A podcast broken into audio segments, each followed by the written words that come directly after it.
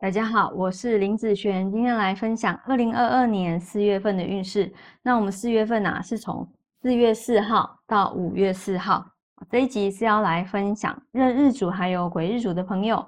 等一下我会依照财运、感情、工作、健康的顺序分享下去。好，第一个先来分享财运的部分哦。这个月呢的财运其实算是平平的一个现象哦。平时你怎么做理财的还是要靠自己的能力来去完成哦。那业绩呢也没有特别的优势哦，有做有机会，所以这个月还是努力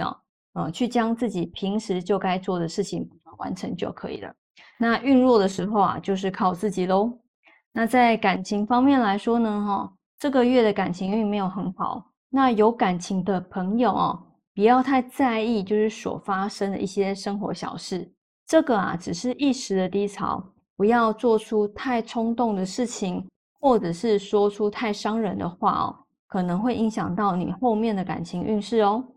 那在男生方面来说，这个月感情运算是平平的一个现象哦。单身的朋友你可以多伸出关心的手助人为快乐之本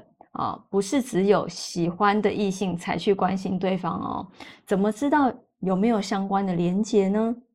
多去助人其实没有坏处，那还是有可能遇到好的机会。那在工作运方面来说呢，这个月工作运其实没有很好有的同事已经没有很好了，那因为工作上的问题又与同事有一些摩擦，所以感觉小人同事很多的一个月哦。注意一下，当下还是要理性一点不要太冲动了。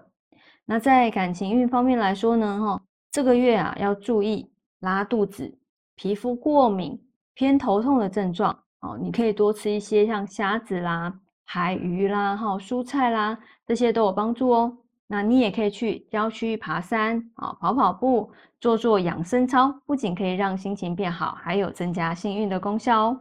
好，那我们以上就分享到这边，我们下个月见，拜拜。